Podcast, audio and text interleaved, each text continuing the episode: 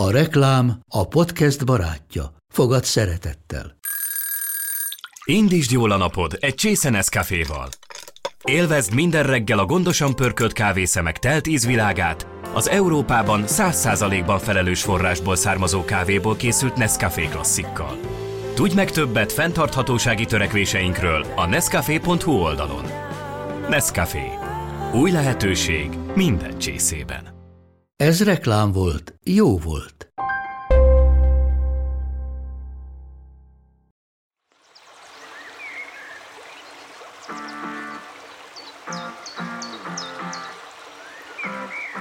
Szúnyog és Csiga-sziget. Nem hangzik túl hívogatóan. A Népsziget sokáig nem tartozott a város legvonzóbb pontjai közé. Annak ellenére, hogy a két világháború között, majd a 60-as, 70-es években még szabadstrand is működött. Nagyjából azon a részen, ahol pár éve a Pesti oldal római partja alakul. Szerencsére a terület szinte semmit sem veszített vadregényes hangulatából, sőt, a természet kezdi visszafoglalni jogos tulajdonát. Arról, hogy milyen is igazából az ártéri erdő, és mitől olyan különleges a Népsziget, Bajor Zoltánt, a Főker természetvédelmi vezetőjét, a Magyar Madártani Egyesület budapesti elnökét kérdeztük. Főcím, és kezdünk!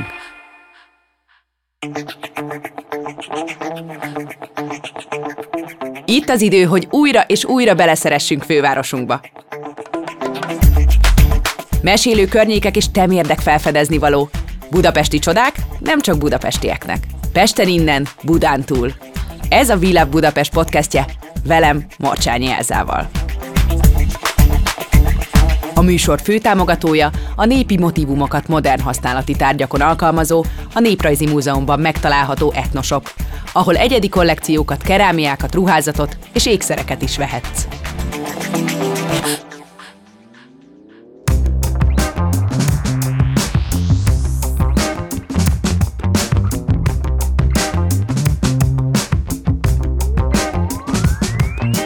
Vendégem Bajor Zoltán, a Magyar Madártani és Természetvédelmi Egyesület budapesti elnöke, és a Főker Természettudományi és Erdőgazdálkodási vezetője. Köszönjük szépen, hogy elfogadtad a meghívást. Köszönöm én is, hogy itt lehetek. Ebben az adásban a Népszigetet járjuk körbe hangséta formájában. A Népsziget természeti értékeiről, a szigethez kapcsolódó érdekességekről fogunk beszélni, és már rögtön, ahogy említjük és megnevezzük, hogy ugye a Népsziget elnevezés, ez valójában egy kis diszkrepancia, mert hogy maga ez nem egy sziget, hanem egy félsziget.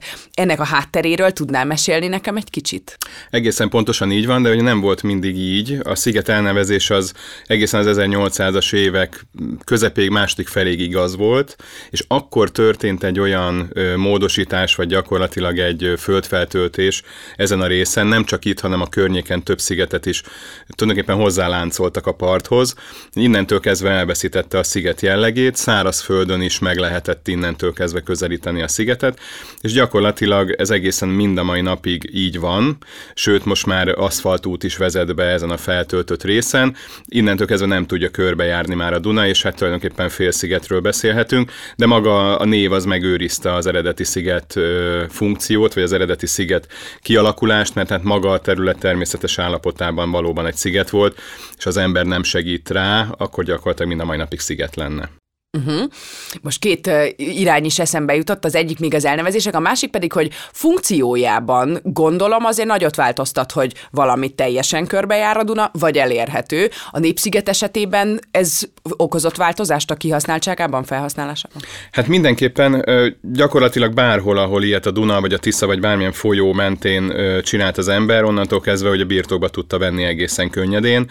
Ez Budapesten szinte minden szigettel így történt, egy-két kivételtől eltekint tekintve, és innentől kezdve lehetett azt megoldani, hogy a Dunához vagy általában vízhez kötődő mondjuk ipari vagy idegenforgalmi vagy bármilyen más létesítmények becsempésződhettek ide szépen lassan. Ez nem volt magától értetődő, vagy egy egyértelmű, ez nagyon sokszor hosszú éveket, évtizedeket vett igénybe. A Népsziget esetében is így volt, de onnantól kezdve, hogy egy járművel vagy járművekkel már nagyon könnyedén be lehetett menni, ami mondjuk nem csónak volt, vagy hajó, vagy nem kellett ö, ö, adott esetben félteni a, a járművet, hogy mondjuk a kikötésnél elsüllyedhet. Ö, innentől kezdve egészen könnyedén meg tudta oldani a, az ember a térhódítást, és ezt meg is tette a Népsziget esetében nagyon komolyan. Igen, itt komoly ipari jelenlétről is beszélhetünk a 80-as évekig, de még a mai napig se tűnt el teljesen. Ez hogyan, gondolom, nagyon pozitívan formálta a Népsziget képét, képét de ezt most ezt mennyire érezhető, és mennyire volt ez negatív hatással a sziget igen. Élő világára? Élő világára, vagy egy hangulat. Mennyire volt ez negatív hatással a sziget hangulatára? Ha, ha zöldfeleti oldalról közelítjük meg, vagy természetvédelmi oldalról, akkor, akkor azt mondom, hogy ez egy eléggé komoly sokkot jelentett a szigetnek. Ugye az első lépés az volt, amikor hozzákötötték a szigetet ezzel a feltöltéssel a parthoz, és onnantól kezdve ugye elkezdődtek itt mindenféle ipari tevékenységek, először még csak kicsiben, aztán egészen komolyan. Nyilvánvalóan egy, egy hajóépítő mérnök, vagy, vagy bármilyen más olyan gépész, vagy aki, aki mondjuk ezeket a hajóépítéseket ugye a fő tevékenységének tekinti, az, az természetesen máshogy nyilatkozna erről. Én alapvetően a zöld felet oldaláról közelíteném meg. Ilyen szempontból nézve azért a sziget elég komoly ö, sokkon ment át ugyanis az erdőterület, ami itt nagyon szép volt, jelentős volt, összefüggő volt, és a Duna nagyon szépen táplálta is tulajdonképpen ennek a szigetnek az erdeinek a jelenlétét és a hosszú távú fenntartását, ez gyakorlatilag innen eltűnt. Nagyon kevés olyan rész maradt meg a szigetnek tulajdonképpen a partmenti sávjában, ami nem lett kiépítve, ahol még lehetett beszélni erdőről, vagy most is esetleg lehet beszélni már nem erdőről, de legalábbis zöld foltokról, de többit azt leuralta az ipari tevékenység, elsődlegesen a, a hajóépítés, aztán később ez kiegészült ö, ö, darugyártással is. Tulajdonképpen itt több kisebb hajóépítő üzem kezdte el a működését még egy jó 150 évvel ezelőtt, amik aztán később egyesültek, átalakultak, kibővültek, tehát nagyon-nagyon sok változáson esett át ez, a, ez az ipari tevékenység, és pontosan emiatt rengetegszer átépítették ezeket a részeket, kibővítették, megnövelték a kikötőt, aztán utána egy kicsit leáldozott neki, neki, megint felvirágzott, és valóban így van 1985-ig, ha jól emlékszem, addig ment itt egy kicsit már leívelőben az utolsó évtizedekben ez az ipari tevékenység, és 1985-öt követően most már inkább csak mementókat láthatunk itt, vannak itt ugye ipari vagy ipari jellegű műemléképületek is, de ezek eléggé el vannak hanyagolva. Annak ellenére mondom ezt, hogy jó lenne ezeket megmenteni, hogy tulajdonképpen ez a zöld ellen hat, de tulajdonképpen az a néhány idős épület, ami, ami itt jelen jelen van, és ami valóban értékes, az azért hát mindenképpen méltatlan helyzetben van jelenleg. Viszont lehet látni, hogy ugye a versengésben most egy kicsit a zöld terület talán megint előtérbe tud kerülni, vagy jobban el tudott terjedni, az úgynevezett elhanyagoltságnak köszönhetően. Ott egy picit a természet visszahódított egy-két területrészt, de alapvetően ezek a tájsebként értékelhető régi ipari területek uh-huh. azért ott vannak. És mi az, amit egyet-kettőt, amit kiemelnél, hogyha valaki arra jár, akkor ezt fel lehet fedezni ezeket az épületeket? Mit lenne érdemes megnézni? Hát én azt gondolom, hogy az úgynevezett téli kikötő, ami az újpesti oldalon kör, majdnem körbeveszi a szigetet, az az a rész, ami, ami tulajdonképpen az ipari központot jelenti itt a szigetnek a középső részén. Ott vannak olyan régi daruk, hát persze ezeknek a nagy uh-huh. részét nem lehet megközelíteni, hanem inkább csak a Dunapart, persze. vagy az öböl oldalából nézve lehet megtekinteni jobban, de ezek nagyon érdekesek, ezek ilyen különleges építmények. Én emlékszem, hogy gyerekkoromban is jártam oda. Igen, Patere gondoltam, hogy ez gyerekként biztos fantasztikus lehet Igen. egy ilyet látni. Egy ilyen hatalmas, hatalmas daruk vannak itt, uh-huh. és ez egészen elképesztő, hogy miket tudtak ide telepíteni már, már mondjuk száz évvel ezelőtt uh-huh. is, vagy, vagy aztán később ugye a felújított, modernizált gépeket is, hogy ide tudták telepíteni, ez szerintem izgalmas. Illetve, hogyha a Zsilip utcán végigmegyünk, amit teljesen végigvezet a szigetnek a központi részén, akkor ott is lehet látni régi olyan épületeket, amik Hát ö, olvastam olyanokat, hogy ilyen horrorfilmbe illő szigetnek ez a része. Valóban egy kicsit így néz ki, de ezek is nagyon-nagyon... Csoda, hogyha... hogy még nem használták forgatási helyszínnek, akkor nem, vagy csak nem ismerjük lehet. fel. lehet, hogy használtak, nem tudom, de minden esetre tényleg, tényleg eléggé morózus, ilyen nagy ö, épületek vannak ott a Zsilip utca mentén, de hogy egy picit mögé látunk, vagy picit ilyen építészeti szemmel nézzük, akkor ezek ilyen nagyon különleges vasbeton vagy tégla épületek, amik ö, amik egészen egyediek és elképesztek, uh-huh. hatalmas csarnoképületek, hát mindenképpen jobb sorsra érdemesek. Ezeket uh-huh. meg lehet nézni most is. Igen, azt említetted az előbb, hogy a zöld terület az abszolút kezd a, az elhanyagoltságnak köszönhetően kicsit visszanyerni nagyobb részeket a szigetben, és még az elnevezésekkel kapcsolatban hát a régebbi nevek, sőt, amiből most ugye megmaradt a Szúnyog sziget, illetve még egy Csiga szigetet is olvastam, hát ebből azért inkább az látszik, én azt merem gondolni, hogy ezek beszélő nevek. Van bármi más a hátterükben, vagy ez alapvetően az élővilágra vonatkozik? Hát alapvetően ugye leíró volt régebben az ember az elnevezéseket tekintve, tehát mindenképpen ugye leírt valami jellegzetességet a, az adott területre, amit elnevezett. Mind a kettő abszolút igaz volt, néha még most is igaz uh-huh. a mhm. területre, de hát most már ugye a szúnyoggyérítések gyakorlatilag a, a mindennapi híreinknek a részét képezik. Bárhova Igen. kapcsolok ugye rádiót, tévét, akkor mindig azt hallom, hogy na most elkezdtük a szúnyoggyérítést ami természetvédelmi szempontból egy kicsit ilyen kettős, visszatetsző érzést keltő dolog, de most már egy egyre inkább azért mennek a, a kíméletesebb módszerek felé, bár teljesen kíméletes uh-huh. szúnyoggyérítés azért nincsen.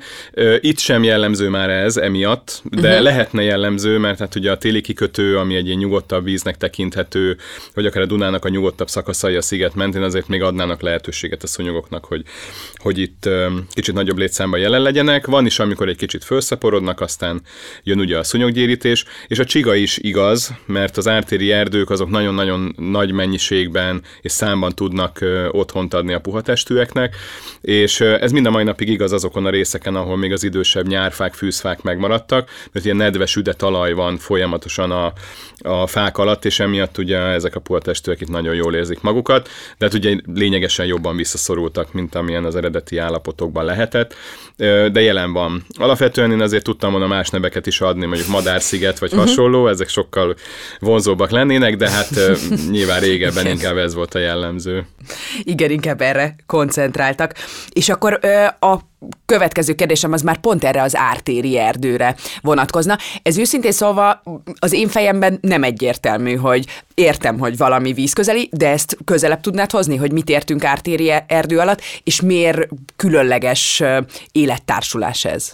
Gyakorlatilag az ártéri erdők azok ugye folyóvizek, vizes élőhelyek mentén tudnak kialakulni, és Magyarországon nem csak a nagy folyóinkra, tehát nem csak a Tiszára vagy a Dunára jellemzőek, hanem akár a kisebb patakokra is, ha csak itt Budapesten belül maradunk, akkor a Rákos patak mentén, míg a kőbányai vagy a 17. kerületi részeken is maradtak nagyon szép ártéri erdők. Amikor kicsit elkeskenyedik, tehát a város a belsőbb részeket már elfoglalja, akkor úgynevezett galéria erdőről beszélünk, ennek egy nagyon klasszikus példáját láthatjuk láthatjuk a hajógyári szigeten, ott ugye ez a vékony sáv, ez az ártéri uh-huh. erdő már csak tényleg mint egy ilyen galéria, egy ilyen kis sáv, egy keskeny sáv követi a szigetnek a partvonalát, ilyenkor ártéri galéria erdőnek nevezzük ezeket. Milyen érdekes elnevezés. Igen, egyébként, és nagyon hangzatos is, vagy, vagy jól magyarázza. Igen, hogy, jól leírja, hogy, hogy miről. Hogy ez mi. alapvetően ez úgy néz neki természetes állapotában, hogy közvetlenül a Dunaparton, ha most csak a Népszigetet nézzük, akkor ott lenne egy puhafás ártérligeter, de ez azt jelenti, hogy a olyan fák fák vannak, amik gyorsan növekednek, a fája valóban puhább, ezek a fűzfák és a nyárfák alapvetően, és kicsit távolodva a parttól, ahol már nem annyira jár a Duna vadvízként tulajdonképpen a fák között, egy picit magasabban lennénk, ez már a mai Hát tulajdonképpen ott a, az Árpád út, Váci út találkozásánál lenne, hogyha ott nem lenne beépítve, ott már ártéri kemény faliget erdőkről beszélnénk, ott már inkább a tölgyfák, a szíl ö, ö, fajok ö, lennének jellemzőek, ennek a fája sokkal keményebb, kevésbé szeretik az állandó, vagy az ilyen rapszódikus vízborítást, és így épülne föl a Duna mentén egy úgynevezett ártéri erdő társulás, amiből most már csak ezek a puhafás ligeterdő maradványok maradtak meg, itt nem beszélhetünk galéria erdőről, mert nem összefüggő a Népsziget esetében a part mentén a, a beépítéseknek köszönhetően az erdőterület, hanem elsősorban ezek foltokban maradhattak meg, Kicsit följebb ettől azért vannak összefüggőbb nagy ártéri erdők az újpesti szakaszán a Dunának, vagy kicsit lejjebb is a 22. kerületben. És ami miatt ez érdekes, hogy ö, tulajdonképpen ezek az erdők azért tudtak itt kialakulni, mert ugye folyamatos a víz. Ezek nagy vízigényű fajok, amik itt az erdőt alkotják, és ez elképesztően gazdag élővilágot vonz. Ezek tulajdonképpen mérsékeltővi esőerdőknek is, vagy őserdőknek is tekinthetők lennének, hogyha nem nyúlna bele az ember, uh-huh. mert gyakorlatilag erre fölfutnak folyondárnövények, mondjuk a ligeti szőlő. Igen, ezt akartam említeni, hogy, a, hogy az ajnövényzet az egy egészen, meg az egésznek van egy olyan buja vadregényes hangulata, amit nem feltétlenül egy klasszikus tölgybükkerdőben nem, nem lát ennyire az ember, és ez, és ez minek köszönhető? Van ennek valamilyen külön oka? Igen? Ö, gyakorlatilag ö, maga a víz jelenléte az uh-huh. oka. Ahol víz van, ott, ott elképesztően buja élővilág tud kialakulni, és ez, ennek köszönhető az, hogy itt ennyire tudnak burjánozni ezek a növények, mert hogyha valahol mondjuk egy homopuszta gyepen járunk, ahol szinte félsivatagi élőhelyek vannak a kiskunságban, hát látjuk, hogy mi a különbség. Már kaktuszok az alföldön. Vagy ugye? akár az is, sajnos. És hát ez, ez azért van, mert egyszerűen a, a víz hiányának a, a, az okán csak olyan fajok tudnak megmaradni, uh-huh. ami kevés vízből is fönn tudja magát tartani. Sok vízből viszont ilyen hatalmasakat tudnak uh-huh. építeni magukból ezek a növények, hogyha ilyen technokrata módon közelítem ha meg. hagyják őket, igen. Ha hagyják őket.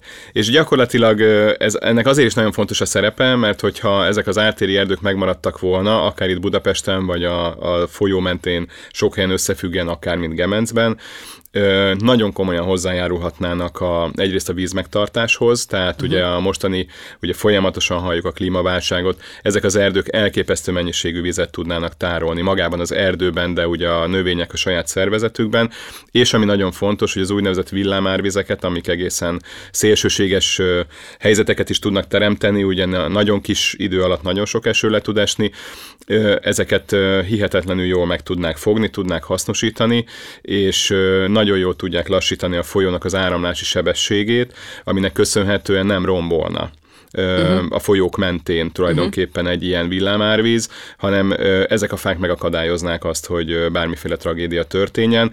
Az eseteknek a döntő többségében ezek az erdők ezt meg tudnák fogni és meg tudnák akadályozni. Ez egy nagyon érdekes dolog, mert úgy gondolom, hogy városlakóként erről az ember minimálisat tud, és erről ugye pont még a felvétel előtt beszélgettünk, hogy nehéz azt összeegyeztetni, hogy persze legyen zöld terület, kivéve, hogyha az engem valamiben zavar, és nagyon jó a park, ahol sétálok, de mit kezdek egy ilyen ártéri erdővel, ahol ugye az előbb beszéltük, hogy egy buja vadonról van szó, és mit kezdek egy ilyen ártéri erdővel? Tehát, hogy mire, mire figyeljen az ember, és mit érdemes megfigyelni, hogyha meglátogatjuk a Népszigetet?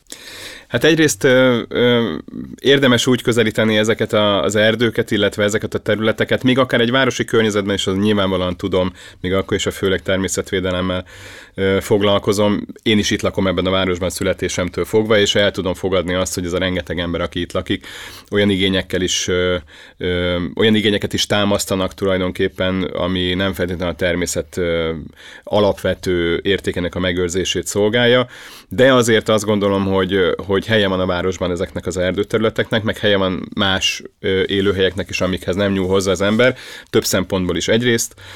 Számunkra is nagyon érdekes lehet, hogy mondjuk egy rekreációs terület olyan népségében ö, marad meg a város szövetén belül, amit úgy tudunk meglátogatni, hogy nem kell feltétlenül elmennünk a Hortobágyra, vagy a Bükki Nemzeti Parkba, hanem kis szeletben, de azért meg tudjuk nézni, hogy hogy néz ki mondjuk egy szép bükkerdő. Vannak ilyenek a városban, vagy meg tudjuk nézni, hogy hogy néz ki egy láprét például.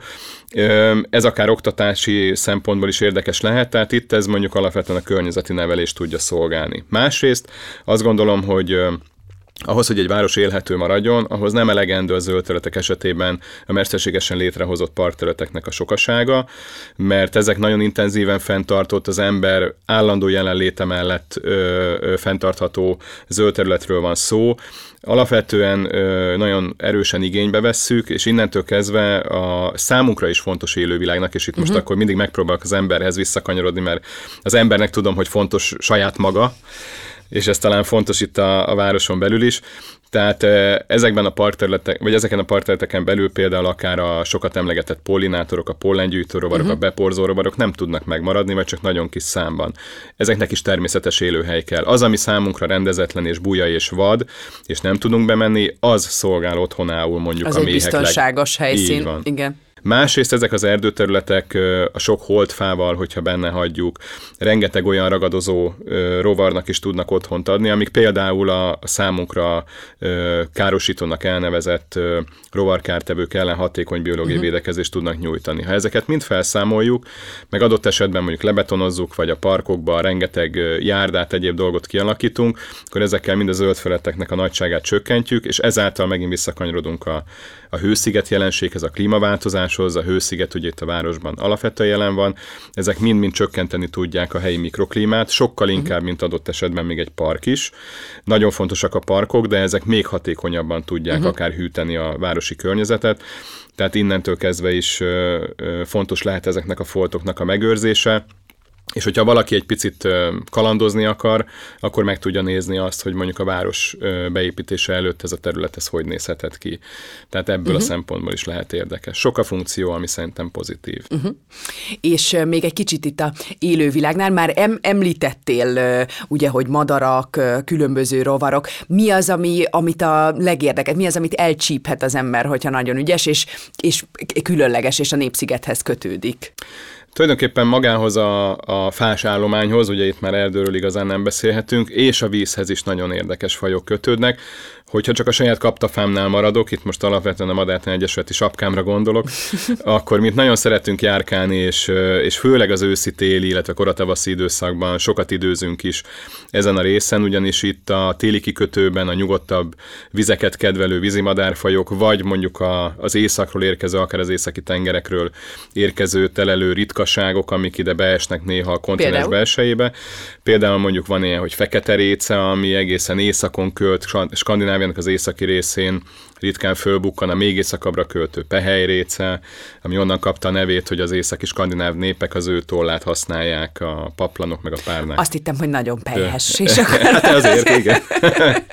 Alapvetően De igen, azért ezt, persze, igen. Ezt, ezt látták meg benne. Csak hogy hirtelen ezek... elképzeltem egy ilyen sejem tollú valaki, de igen. Hát majdnem olyan, igen, de, de nagyon, nagyon kis aranyos, jó fej madár, úgy néz ki a feje, mint egy hatalmas kalapács lenne a csőre helyén, ilyen nagyon fura. De egy ritkaság, és itt uh-huh. többször előfordult már. Előfordulnak itt úgynevezett búvárfajok, amik nem a, nem a merülő embert takarják. Uh-huh. Északi búvár, sarki búvár, ami, ami szintén északra költ. Az északi búvár az egészen messze a, a sarkörön túl a tundravidékről érkezik uh-huh. hozzánk. Minden évben fölbukkannak ezek a fajok itt, tehát hogyha valaki egy jobb teljesítményű távcsővel, adott esetben teleszkóppal rendelkezik, és kiáll ide a Népszigetre, mondjuk november-december táján, amikor a csúcsa van ezeknek a fajoknak, meg ezeknek uh-huh. a vonulásának, akkor tuti, hogy lát valami ritkaságot. Tehát ezt mindenképpen különlegességként ide lehet hozni.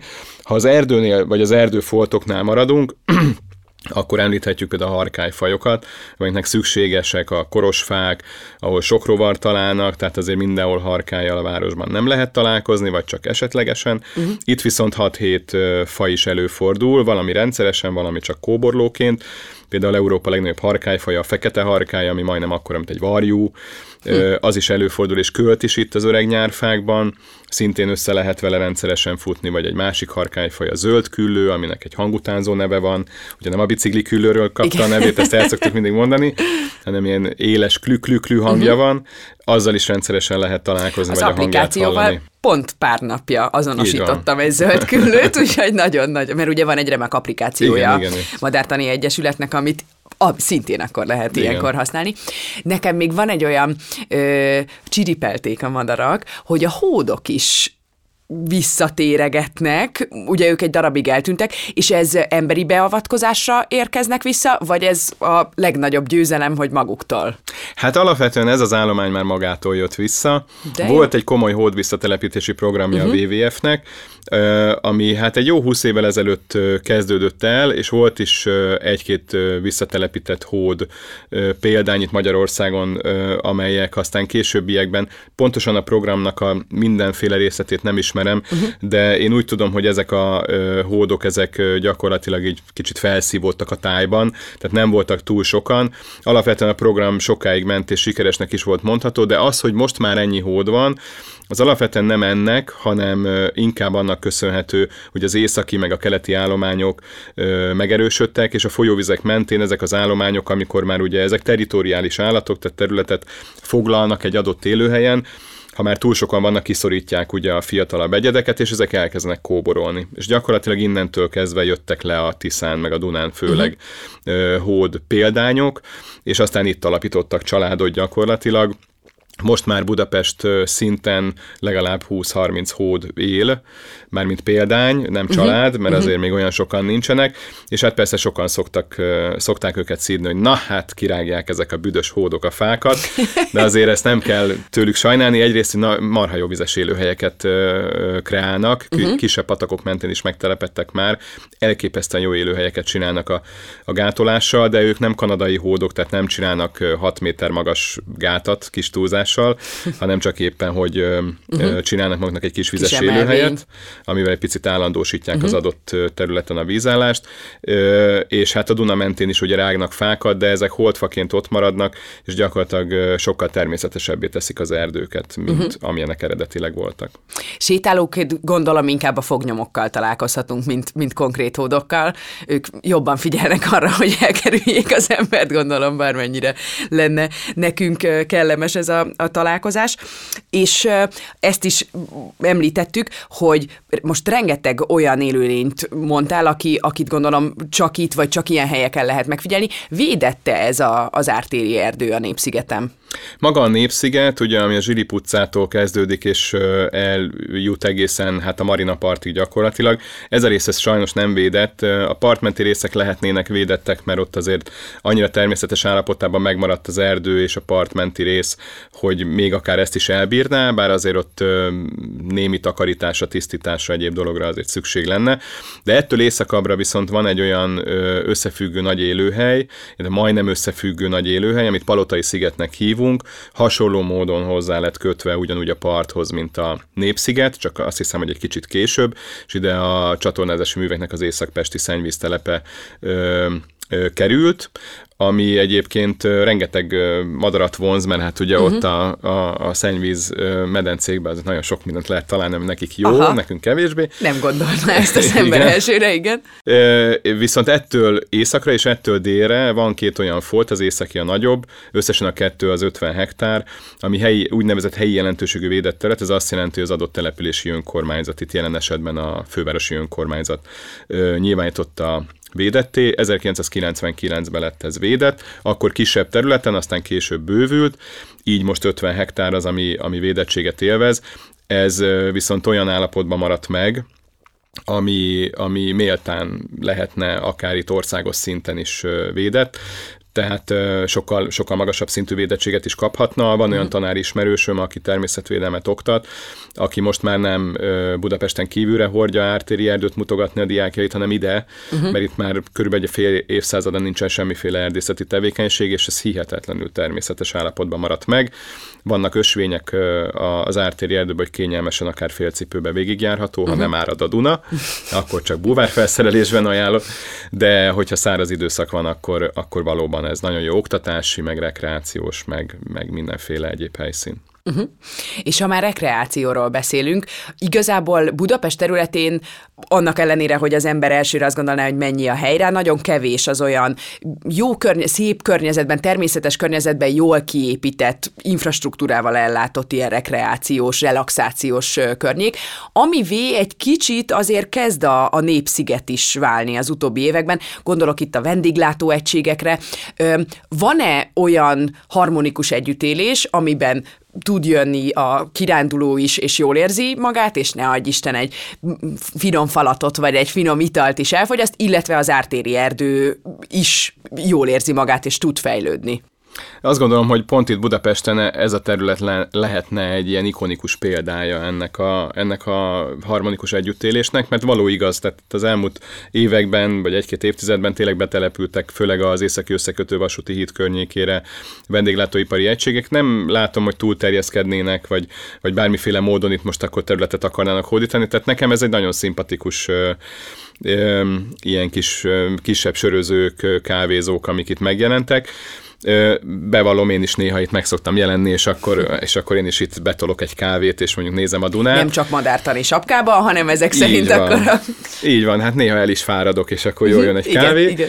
Úgyhogy én úgy gondolom, hogy ez, ez itt egy jó példa, van itt nem messze ettől egy állatsimogató például, ami szerintem szintén elfér. Alapvetően... Kecskefarm, ugye? Azt van. néztem, hogy nagyon érdekes. Bár van más állat is, és uh-huh. pontosan ilyen állatokkal, bár nem feltétlenül a kecskével, az, az kicsit túrágja a területet, de, uh-huh. de akár hasonló legelő élő állatokkal a, a nyíltabb területrészeket lehetne legeltetni, be lehetne mutatni itt akár egy mintagazdaságot is, ha éppen uh-huh. úgy lenne, ilyen úgy sincs Budapesten. És hát mivel itt ugye évek, évtizedek során rengeteg ipari épület, ipari tevékenység betelepült, ezeknek a, a védett vagy védelemre érdemes műemlék jellegű vagy műemlék épületeit kicsit megmentve lehetne itt csinálni egy olyan harmonikus együttélést, azt gondolom, csak hát nyilván ehhez nagyon sok pénz kellene. Hogy Meg az egy egységes átséri... koncepció is gondolom, hát nem? Mert most egy kicsit ez, ahogy mondjuk, hogy Kecskefarm, ipari épületek van, kutyaiskola, vendéglátóegység, hogy ez egy Hát egy elég plurális hát a egy vegyes, tűnik. Igen. Vegyes felvágott, így van. Hát ilyen szokásjogok, meg, uh-huh. meg pillanatnyi felindulások alapján kerülnek ide funkciók.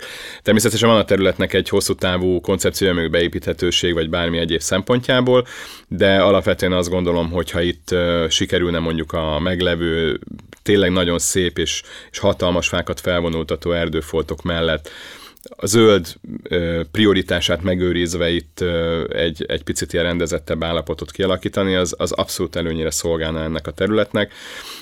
Én úgy gondolom, hogy például a Kopaszigát esetében, ami ugye nyilván nem itt van, hanem a Duna mentén egy kicsit lejjebb, ott például egy nagyon szép ártéri erdő volt, amiből sok minden megmaradt, nagyon sok zöld terület is maradt ott.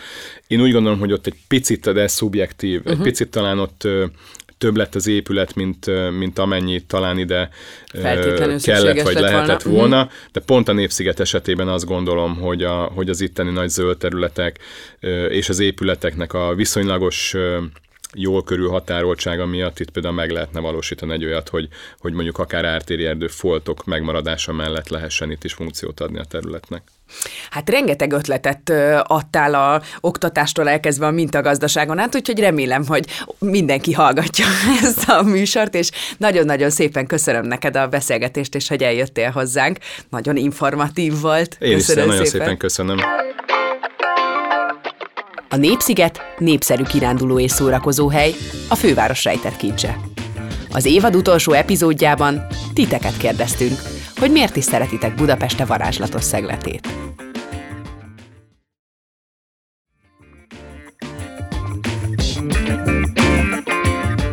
Útpest felé szoktunk menni, a vasúti átjárónál. Körülbelül egy fél óra alatt viszonylag gyorsan ki szoktunk kérni, úgyhogy ezért is szoktunk sokat ide járni. Nekem a római part már egy kicsit plázásabb, hogy őszinte legyek, mert nagyon sokan vannak, túlságosan sok idő ott bármit is elfogyasztani, vagy bármit is csinálni.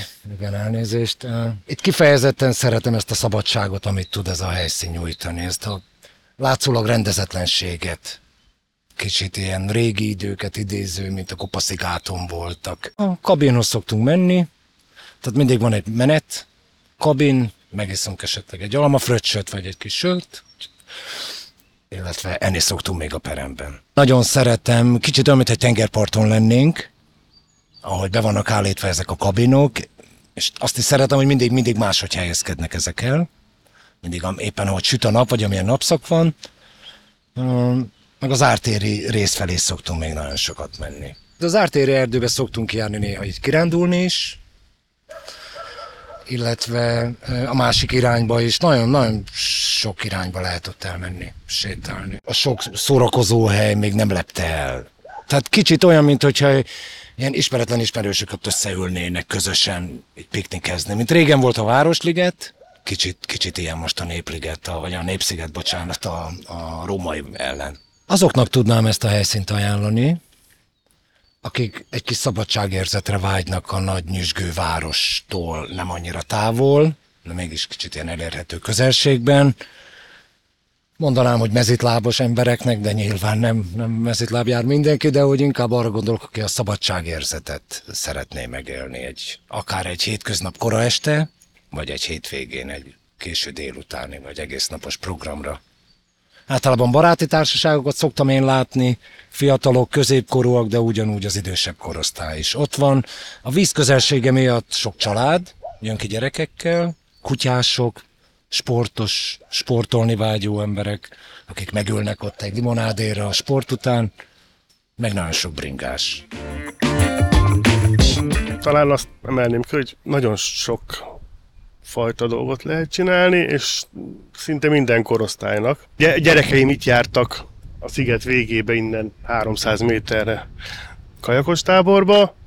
A barátaimmal rendszeresen kiállunk esti programokra, a frissen nyílt szórakozóhelyekre, és hát a, egy extra programot is föl tudok sorolni, ugyanis homokfúvó is van a szigeten, akihoz elvittem a bicikli vázamat homokfúvatni festés előtt. Talán az előnye az egész helynek, hogy szinte minden közlekedési eszközzel viszonylag könnyen megközelíthető. Egyrészt gyalogos hídról, onnan a Marina partról, azt hiszem úgy hívják, biciklivel a vasúti hídon, vagy a Marina partról, bár ott az a építmény, ami a híd elején van, az viszonylag nehezen leküzdhető, illetve az autóval, de szerencsére viszonylag nagy kört jönni, tehát szerintem autóval közelítik meg a legkevesebben. A hátrafelő eső részen van egy nagyon kedves kis kockás abroszos kocsma, ott szerintem a idősebb, kevésbé bulizós korosztály szokott összegyűlni. Nagyon sokan biciklivel járnak ki, hiszen az a talán a legjobb kutyával, kisgyerekkel is viszonylag közel és gyorsan elérhető, és egy teljesen ilyen vadegényes természeti csodát biztosít az emberek számára. Ha akarom, akkor szinte tömegbe tudok lenni, szociális környezetben, akarom meg olyan egyedül, hogy szerintem fél kilométeres távolságban nincs senki. Mi az az élmény, amit ad ezzel a színes lámpákkal?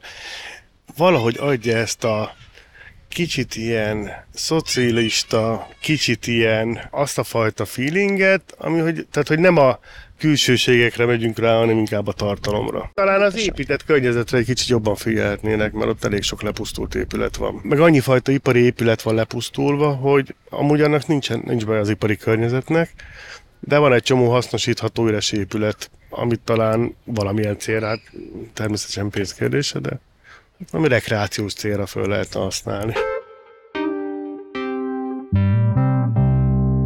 Ennél egyet a környék felfedezése előtt, vagy meginnál egy kávét, miután jól kisétáltad magad?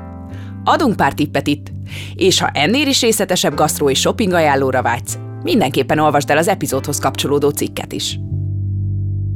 Az első fecske a 2017-ben megnyitott kabin volt, amit a római parti legenda, a Fellini Római Kultúrbisztró üzemeltetői indítottak. Egy évvel később megnyitott a Vasszer, majd 2019-ben a Perem is, és ma ez a három hely uralja a partot. Mindenképpen meg kell említenünk a vasmacskát is, ami ugyan nem a parton van, de amiért már célzottan érkeznek a Heck, Ubi, Sör, Gastrotriumvirátus szerelmesei.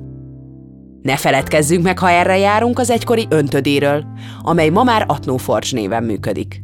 Ők főleg hétvégenként, minden hónap második vasárnapján szerveznek bolhapiacot és vintage vásárt, ilyenkor lángossal és óriás palacsintával várnak mindenkit. Ez volt a Pesten innen Budán túl, a Világ Budapest podcastja az Index támogatásával. A műsor szerkesztette Wagner Gábor, a műsort Világ Budapest oldalról Kovács Nóra, Zacek Ágnes és Tamasi Szilvia gondozta. A showrunner Nagy Ildi, vágó és hangtechnikus Kozma Ádám, kreatív producer Román Balázs, producer Hampuk Rihárd. A felvételek a Bító stúdióban készültek.